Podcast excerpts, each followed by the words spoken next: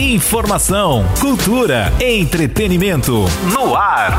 Alô Universitário. Alô Universitário. Uma produção dos alunos do curso de jornalismo do Uninta. Alô Universitário. Olá, ouvintes do Alô Universitário. Começa agora a nossa vigésima edição. Eu sou James Castro e eu sou Vitor Carvalho. O Alô Universitário é um programa de rádio semanal produzido pelos alunos de jornalismo do Centro Universitário INTA. Fique ligado em tudo que vai rolar no programa de hoje.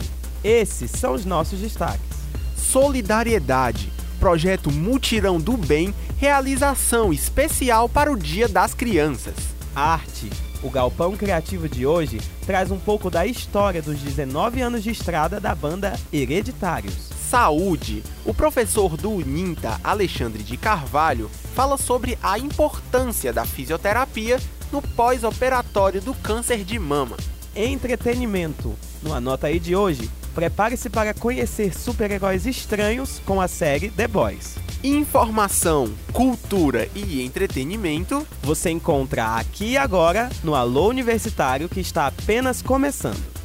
Estamos apresentando Alô Universitário. Vamos iniciar nossa programação com o que virou pauta nessa semana. A ação especial para o Dia das Crianças, realizada pelo projeto Multirão do Bem. Pois é, James. Thales Menezes conversou com a estudante Roseli França sobre as campanhas que o grupo participa. Se liga! O Dia das Crianças é uma data comemorada de uma forma especial em diferentes países. De acordo com a história e o significado da comemoração, cada país escolhe uma determinada data e certos tipos de celebração para lembrar de seus menores. No Brasil, em 1924, o deputado federal Galdino do Vale lançou a ideia do Dia da Criança. Os deputados aprovaram e o dia 12 de outubro foi oficializado pelo presidente Arthur Bernardes em 5 de novembro do mesmo ano.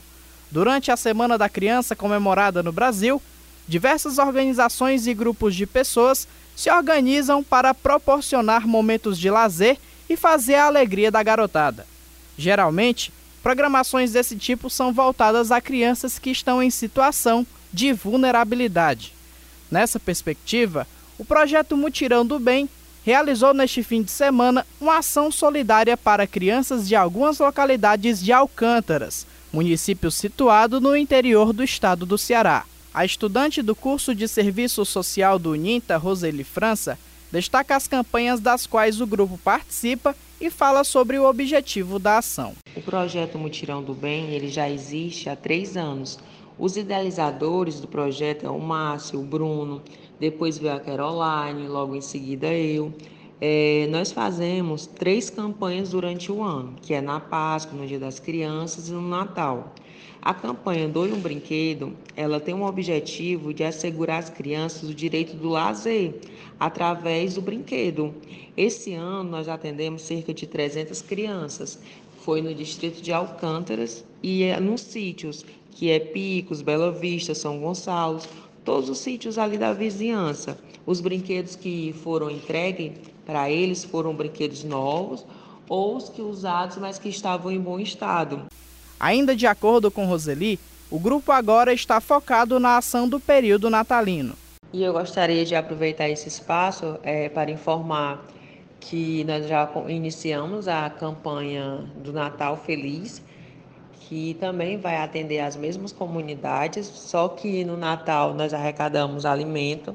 Então, quem puder colaborar, quem puder fazer uma doação, será de grande ajuda.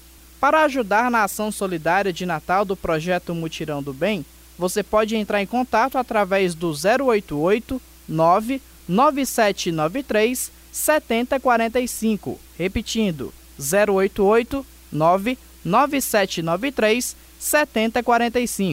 Eu sou Thales Menezes e esse foi mais um Virando Pauta aqui no Alô Universitário. Voltamos na próxima edição. Até lá! O Fala aí de hoje vai trazer uma enquete sobre a importância da doação de órgãos. Fala aí, universitário! Conversamos com o professor do curso de fisioterapia Alexandre de Carvalho, que é mestrando em saúde da mulher e da criança e fisioterapeuta neurofuncional. É isso aí, James. Ele nos explicou um pouco sobre a importância da fisioterapia no pós-operatório do câncer de mama.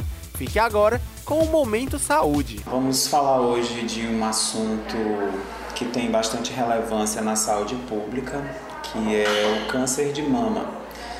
Esse câncer de mama ele tem é, um direcionamento muito exponencial para as mulheres, mas é um, um, uma patologia que hoje também afeta homens. Mas por que que em outubro é, existe esse tratamento com relação à mulher, né? Por conta dos casos. Essa quantidade de casos hoje, se a gente for fazer um levantamento, é, em 2019 nós teremos aproximadamente 60 mil novos casos no país. E essas mulheres, é, na sua grande maioria, quando não fazem detecção precoce, elas precisam ser submetidas a processos cirúrgicos. Esses processos cirúrgicos, eles vão trazer sequelas funcionais tanto para o corpo da mulher quanto para o componente psicológico, né? O que compete também à questão da saúde mental.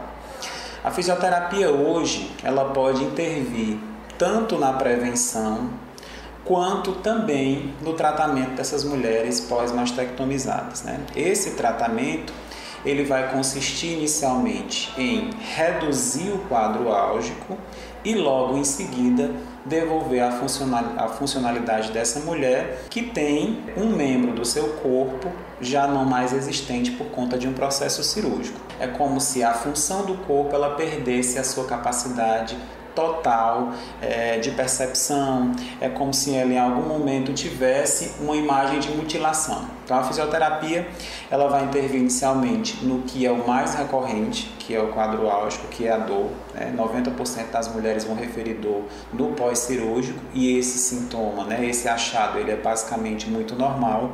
Então existem estratégias é, que são feitas na reabilitação fisioterapêutica que reduzem em basicamente 100% esse quadro de dor. Reduzida a dor, a nossa intervenção ela vai ser direcionada para a funcionalidade. Geralmente, quando a mulher faz a estipação de uma mama, ela vai perder parcialmente a função do membro superior acometido. Essa função consiste nos movimentos globais do ombro, por exemplo, flexão, extensão, os movimentos de rotação, e o membro superior não é composto só pelo ombro, né? Ombro, que aí é braço, antebraço, punho e dedos, né? que compõem é, a parte mais funcional da mulher. Então, os exercícios e as atividades eles vão ser voltados para que a mulher consiga desenvolver as suas atividades de vida diária novamente. Essas atividades consistem definitivamente em realizar o que ela faria antes do processo cirúrgico. Então, João, o Galpão Criativo de hoje vai trazer música. E comemorando 19 anos de estrada, a banda sobralense Hereditários traz um pouco da sua trajetória na produção local. Vamos ficar por dentro de tudo? A reportagem é de Iago Brasil. Cultura e arte.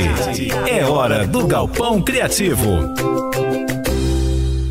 Fala galera, está começando mais um Galpão Criativo e nessa edição nós vamos tratar de música. Estamos recebendo aqui o Aulus Lúcius, ele é vocalista da banda Hereditários que tem mais de 19 anos de trajetória aí, participando de diversos festivais, programas de TV e muitas outras coisas aí que vem vindo pela estrada, né? É um prazer recebê-los aqui, Aulus. Oi, Iago, o prazer é todo meu e eu já quero saudar os amigos aqui do programa Alô Universitário, do quadro Galpão Criativo. E é isso mesmo, a Hereditários foi criada é, no meio universitário há 19 anos atrás e a gente conseguiu com projetos de música autorais e além dos muros da universidade e participar de shows em outras cidades, em outros estados, fazendo ali nossa música própria e, e alguns covers que nos influenciaram durante esse período.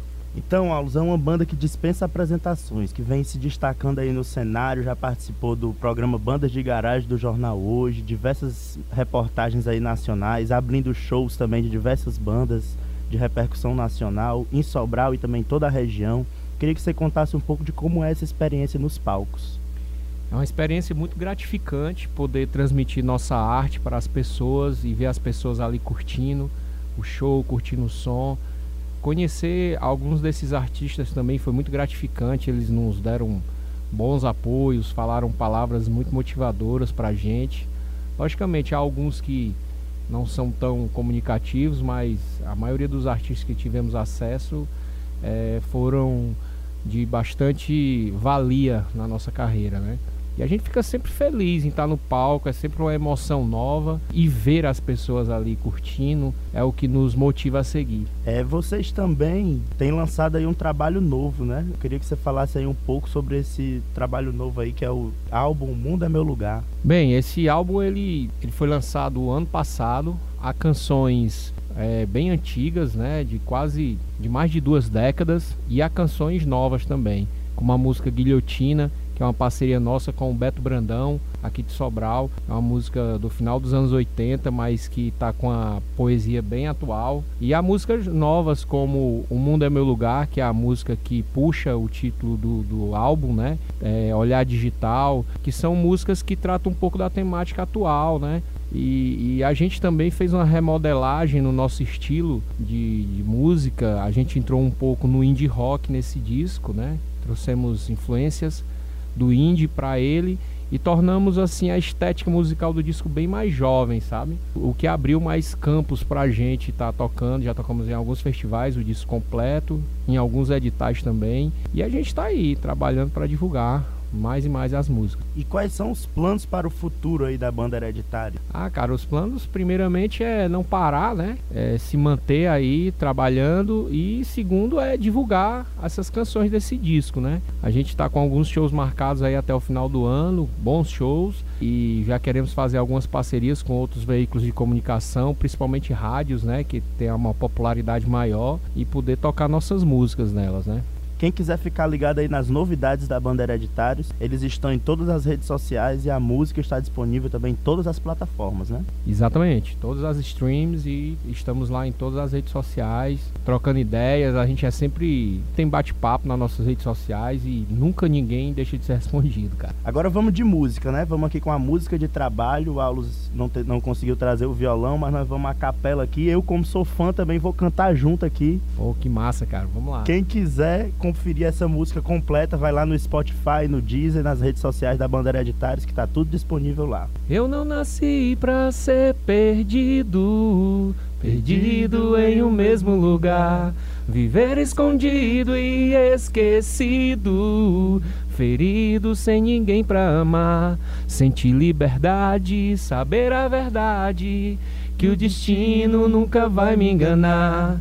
Eu não nasci pra ser perdido. O mundo inteiro é o meu lugar.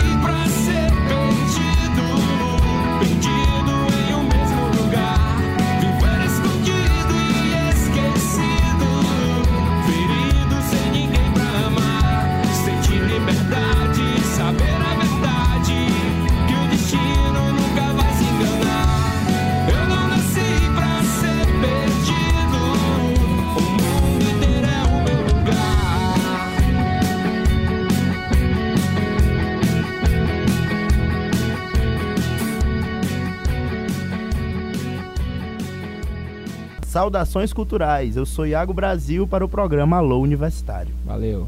O Sou Mulher dessa semana traz um bate-papo interessante com a defensora pública Emanuela Leite. Quem esteve com ela e vai trazer tudo pra gente foi a Francineide Fernandes e a Laiana Brandão. Olá, eu sou Francineide Fernandes. E eu sou Laiana Brandão. Edição especial. O Sou Mulher desta semana esteve presente na palestra da defensora pública Emanuele Leite, trazendo informações sobre o que é comunicação não violenta. No dia 9 de outubro, a defensora pública Emanuele Leite realizou uma palestra para os estudantes do curso de jornalismo e pedagogia do Centro Universitário INTA. Durante a palestra, ela explicou o que era a comunicação não violenta e todos os seus processos. Liliane Luz, professora mestre do curso de jornalismo, falou sobre a importância do tema para a comunicação. A importância do conhecimento da comunicação não violenta é para que a gente, como jornalista, nós, como jornalista, é, conseguimos escrever texto e passar mensagens sem julgamentos. Fazer com que a, a empatia e a parcialidade exerça o seu papel dentro da matéria jornalística. Ela contou sua trajetória e os desafios de atuar em sua profissão. Eu, antes de ser defensora, fui analista previdenciário do INSS pelo período de cinco anos e meio. E aí passei no concurso para defensor público no ano de 2008. E agora, em novembro, eu faço 11 anos de defensoria pública. Eu já aprendi a honrar cada uma dessas dificuldades como partes importantes do meu processo também de aprendizado. Então, dificuldades sempre encontrei, de ordem estrutural, é, dificuldades realmente no que diz respeito a trabalhar com conflito em si já é um grande desafio também, mas nada disso assim nunca se apresentou para mim como algo intransponível ou que fosse maior do que a minha grande alegria de servir sendo defensora pública. Comentou ainda sobre a atuação das mulheres no cargo e o principal papel da Defensoria Pública eu acredito que tenha uma boa representatividade a nível estadual. Agora, aqui em Sobral, nós só temos uma mulher que sou eu. Né? São 11 defensores públicos atualmente aqui em Sobral e só tem eu de mulher. A função da Defensoria Pública é, vai de garantir acesso, a principal missão é garantir acesso à justiça às pessoas que estejam em condição de vulnerabilidade social, financeira, circunstancial, enfim. São pessoas que não conseguem, não podem contratar o serviço de um advogado particular, de um profissional autônomo e precisam da defensoria para acessar os seus direitos. Direito à saúde, direito à educação, direito à vida, direito à liberdade, direito à, à, à dignidade, de um modo geral. Os universitários também deram sua opinião sobre o tema da palestra. Meu nome é Fabiane Cavalcante, sou acadêmica do sexto semestre de jornalismo. E eu achei muito importante é, falar sobre comunicação não violenta, porque eu acho que é uma coisa muito recorrente no, no nosso meio, não só no nosso meio, mas em todas as outras áreas, porque aonde a gente convive com outras pessoas, eu acho que é muito importante saber como fazer isso e saber os limites para que as nossas palavras não machuquem os outros. Meu nome é João Vitor da Costa, eu sou acadêmico do sexto semestre de jornalismo. E esse evento, ele, esses depoimentos que a promotora trouxe para a gente hoje, eles são muito importantes, não apenas para a gente, para nossa convivência como integrante de uma sociedade, mas também que a gente pode levar para a nossa profissão, porque o tópico da comunicação não violenta, ela é muito ainda desconhecida pela, pelo geral, pela comunidade. E é um tópico que deveria ser mais discutido, porque é uma forma de você se expressar sem agredir. E pra gente como comunicadores, pra gente como as pessoas que vão ser que vão passar informação e até formar opiniões, a opinião de outras pessoas é algo de extrema importância, porque tudo é a forma como você fala e não apenas como você fala. Depois de tantas informações sobre a palestra, ficamos por aqui com mais uma edição do quadro Sou Mulher. Boa noite. Boa noite. Tiago Donato vai falar sobre as polêmicas em torno do VAR. Esse é o Sintonia Esportiva de hoje. O esporte pede passagem. É hora de Sintonia Esportiva. Alô Universitário. A principal atração do Campeonato Brasileiro em 2019 não vem agradando. Bom, longe de ser uma unanimidade, o VAR tem sido alvo de polêmicas a cada rodada.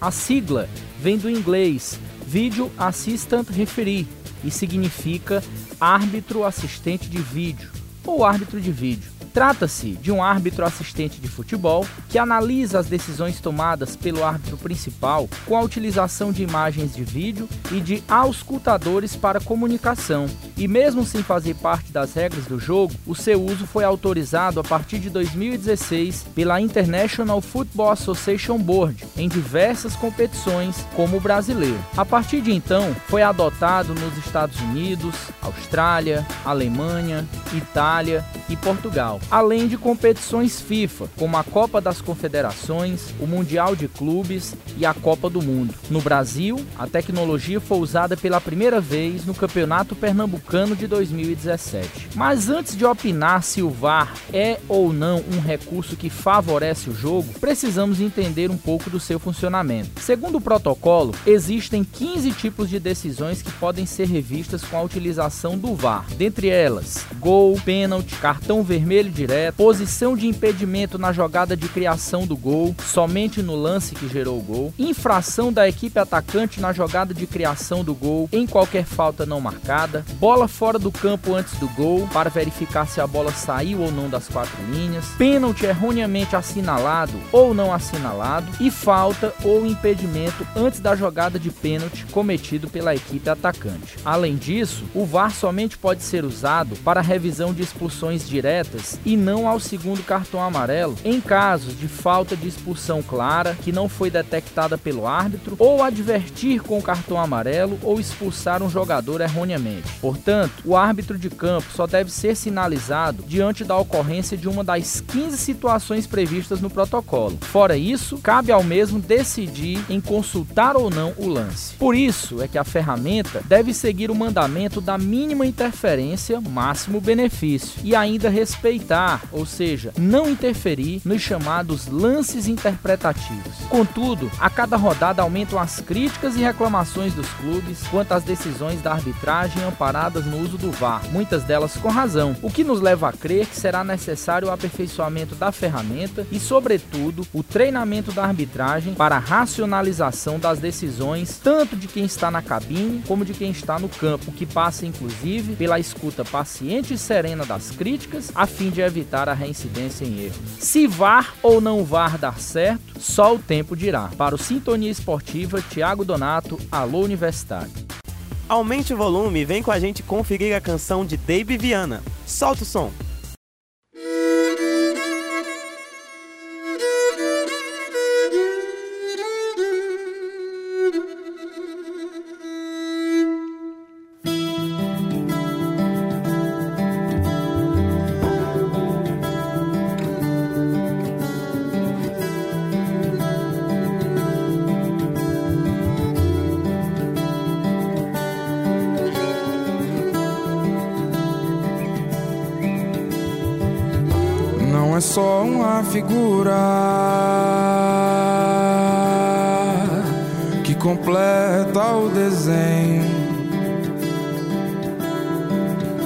Isso é terra de belezas naturais de um povo sonhador,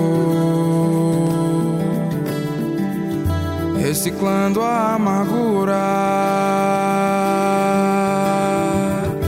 pelo amor que tanto vê. Por essa terra de belezas naturais, ou um grito sonhador.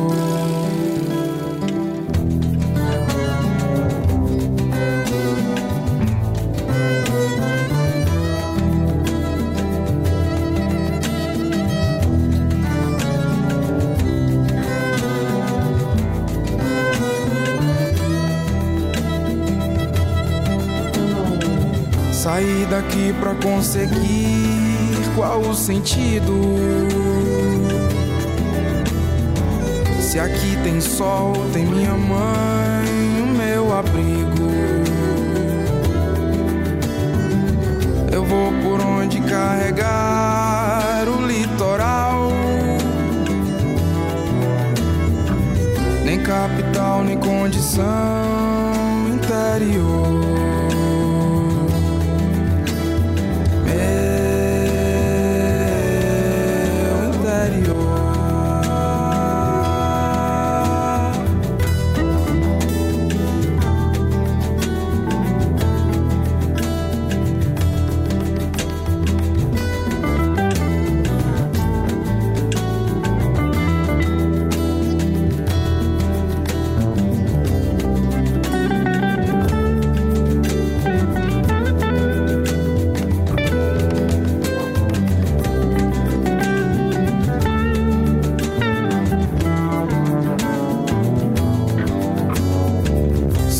Daqui pra conseguir qual o sentido? Se aqui tem sol, tem minha mãe, o meu abrigo. Eu vou por onde carregar o litoral. Nem capital, nem condição interior.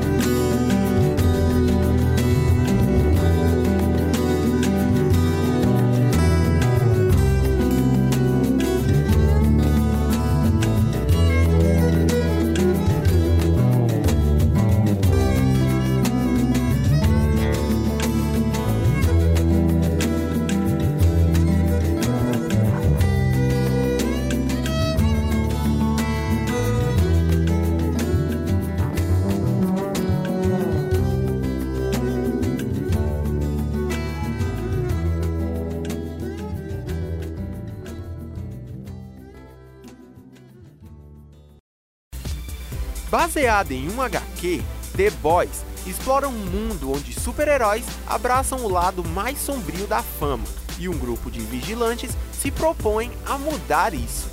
Essa trama vai prender você. Se liga na dica do Gabriel Araújo e anota aí. É hora de dicas no Alô Universitário. Anota aí. E aí, galera? O Anota aí de hoje está super. A indicação de hoje é do seriado The Boys. Produzida pelo serviço de streaming Amazon Prime Video, a série retrata super-heróis que são comandados pela empresa Vault e são tratados como grandes celebridades na sociedade. Entretanto, há um grupo de pessoas que não medirá esforços para mostrar a todos o quanto a empresa e os heróis são extremamente corruptos e violentos. O seriado é baseado em uma série de revistas em quadrinhos americana criada por Garth Ennis e Derek Robertson, publicada entre 2006 e 2012, colocando em pauta diversos dilemas morais presentes no cotidiano, além de outros assuntos como política e religião, levando o espectador a fazer diversos questionamentos. A série foi lançada em julho deste ano, contando com excelente roteiro, trilha sonora e foi aclamadíssima por público e crítica contando com uma nota 8,8 no site IMDB. Então junta seus amigos, liga a TV e prepare-se para maratonar The Boys. Até mais!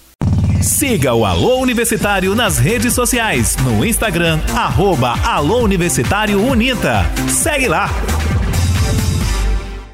A vigésima edição do Alô Universitário fica por aqui. Quer mandar sua avaliação ou sugestão de pauta? Entre em contato conosco através do e-mail alôuniversitariouninta.gmail.com ou pelo nosso Instagram, arroba.